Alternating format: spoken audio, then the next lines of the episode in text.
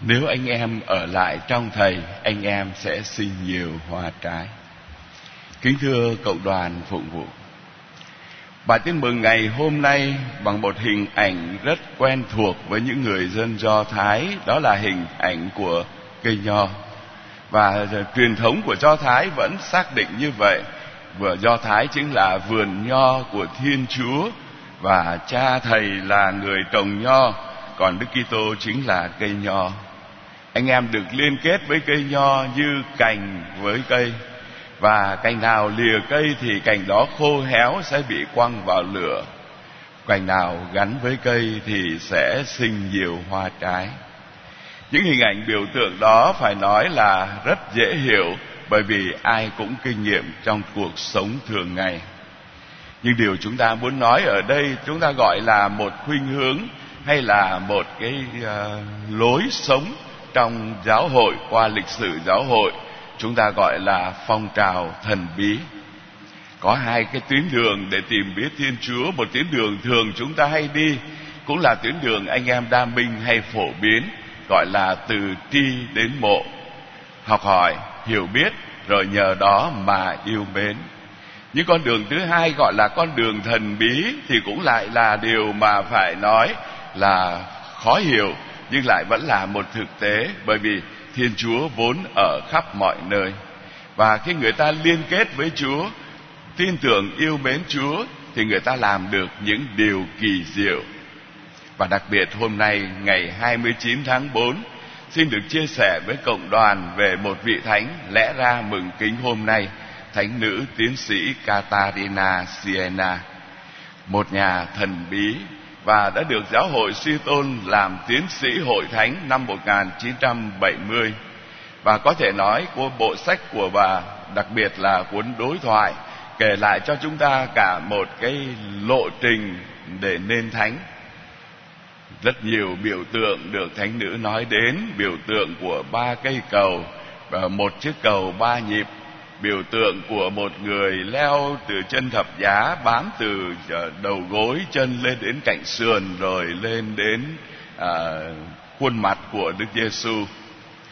Hay là biểu tượng về ánh sáng và bóng tối. Nhưng có một biểu tượng rất gần với biểu tượng của tin mừng ngày hôm nay đó là biểu tượng về cây đức ái. Và cũng giống như những nhà tu đức thường chia ra cái đời sống tu đức thành ba bậc chúng ta quen gọi là khởi đầu là khởi sinh, hay là đó là thời thanh luyện. Bước thứ hai gọi là đức chiếu, đó là lúc mà người ta rèn luyện các nhân đức. Rồi đến bước thứ ba, ta gọi là bước hiệp sinh, là khi người ta đã kết hiệp gắn bó với chúa một cách hoàn hảo. Thanh nữ ờ, Katarina thì sử dụng một biểu tượng khác, gọi là một cái đời sống đạo đức ở mức độ thấp nhất gọi có thể gọi là bất toàn. Rồi thứ hai là hoàn hảo, và mức bộ thứ ba là tuyệt hảo. Và ở đây khi nói đến cái cây đức ái thì thánh nữ nói cái chuyện đầu tiên, đơn giản nhất, đó là cái ờ, nhân đức biện phân, hay là nhận định được. Giống như một cái cây bình thường chỉ có thể trồng được nếu nó được gắn liền xuống dưới đất. Và ờ, như bài tin mừng ngày hôm nay, cái ờ, phân định đó đó là một cái sự khẳng định, một cái chọn lựa của mỗi người chúng ta. Xin cho con biết chúa, xin cho con biết con. Chúa là tất cả, con chỉ là hư vô, và đời con chỉ có thể có giá trị nếu con biết gắn kết với ngài. Ở mức độ đó, ta gọi là mức độ thấp nhất. Được gắn kết với chúa, một cái chọn lựa để kết hiệp với đức giêsu và nếu nói trong bản tin mừng ngày hôm nay cũng là một tấm lòng mở rộng để tình yêu sự sống của Đức Kitô đổ tràn trong con người của chúng ta.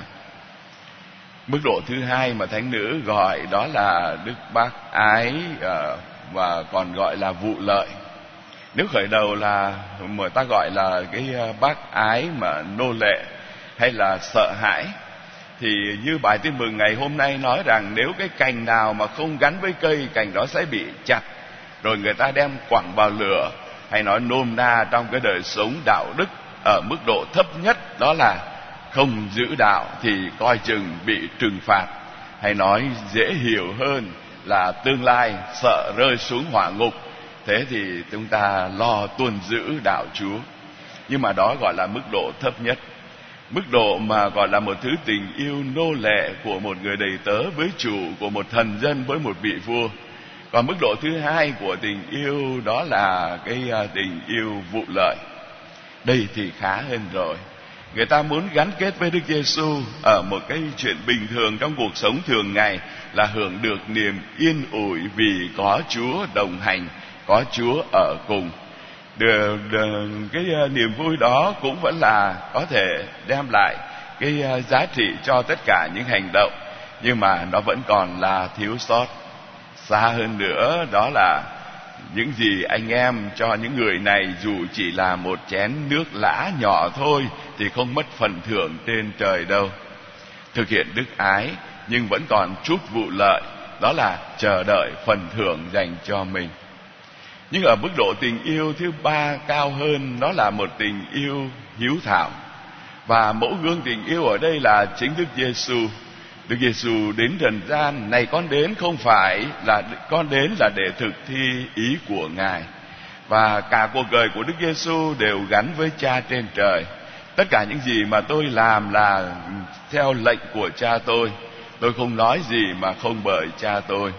Và ở đây cũng có nghĩa là một cái mang lấy cái nhìn của chính Thiên Chúa về thế giới, về cuộc đời, về ơn cứu độ, về giáo hội và về con người và cũng chính với một cái tình yêu này mà ta được chiêm ngưỡng chân dung của một vị thánh trẻ, thánh nữ Catarina cho đến lúc qua đời, cũng mới 33 tuổi.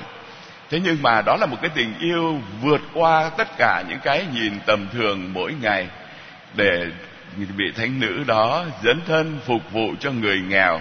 Và có những hành động chúng ta gọi là can đảm, khi gặp một người phong cùi, khi chữa cho một người ung thư những cái vết thương lở loét đầy mùi hôi hám, thì bà lại còn cúi xuống để hôn lên vết thương ấy.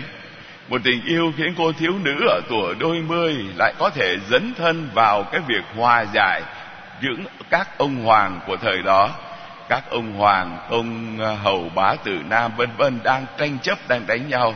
Bà biết đến mấy trăm, ba trăm bảy chục lá thư gửi cho các ông hoàng để hòa giải những con người đó đó cũng là một cái tình yêu mà à, cuộc đời của thánh nữ đã từng hoán cải một phạm nhân bị án tử hình. Nhưng cuối cùng thì anh ta nhận ra được một chân lý và anh đón nhận cái hình phạt đó như là một thể hiện tình yêu và sự hoán cải với thiên chúa.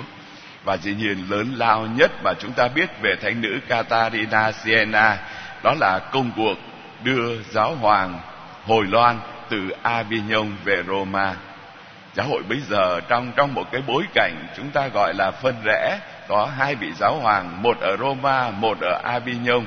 Và trong giáo hội là không biết vị nào là vị thật. Và chính Catarina với những lời nói rất là mạnh mẽ của mình và thậm chí cũng rất là can đảm. Người thiếu nữ đó tiến vào giáo triều, cũng chỉ quỳ xa xa thôi. Giáo hoàng ngồi trên này, một vị linh mục dòng đa minh đi theo thông dịch nhưng mà nói lên những lý luận rất là rõ ràng. Cha hãy lên mạnh dạn để lên đường. Đó là mệnh lệnh của đức kitô. Cha hãy đi không phải với quân đội hay với sức mạnh của trần gian, nhưng hãy với cây thánh giá trên tay. Vâng kính thưa cộng đoàn. Cùng với giáo hội, hôm nay 29 tháng 4 chúng ta nhớ đến thánh nữ Katarina và xin cho chúng ta trong cuộc sống cũng lý hội được cái bài học của thánh nữ trên con đường đền thánh bài học gắn với tin mừng ngày hôm nay. Xin cho chúng ta cũng biện phân như là một sự chọn lựa rõ ràng trong cuộc đời của chúng ta. Đức kitô chính là trung tâm, là lẽ sống của niềm tin và tình yêu của chúng ta. Xin cho chúng ta cũng ở lại trong người, ở lại theo cái nghĩa là để cho lời của người cắt tỉa ở lại trong nghĩa là kết hiệp trong qua các bí tích, qua ân sủng mà ngài trao tặng ở lại trong người trong các cái thời giờ thinh lặng của cầu nguyện để chúng ta tìm hiểu được ý muốn của Chúa. Và xin cho cuộc đời của chúng ta cũng trổ sinh hoa thơm trái ngọt. Đó là những việc bác ái. Đó cũng là một tấm lòng phục vụ của chúng ta, dấn thân cho giáo hội, dấn thân cho cuộc đời, dấn thân cho con người. Amen.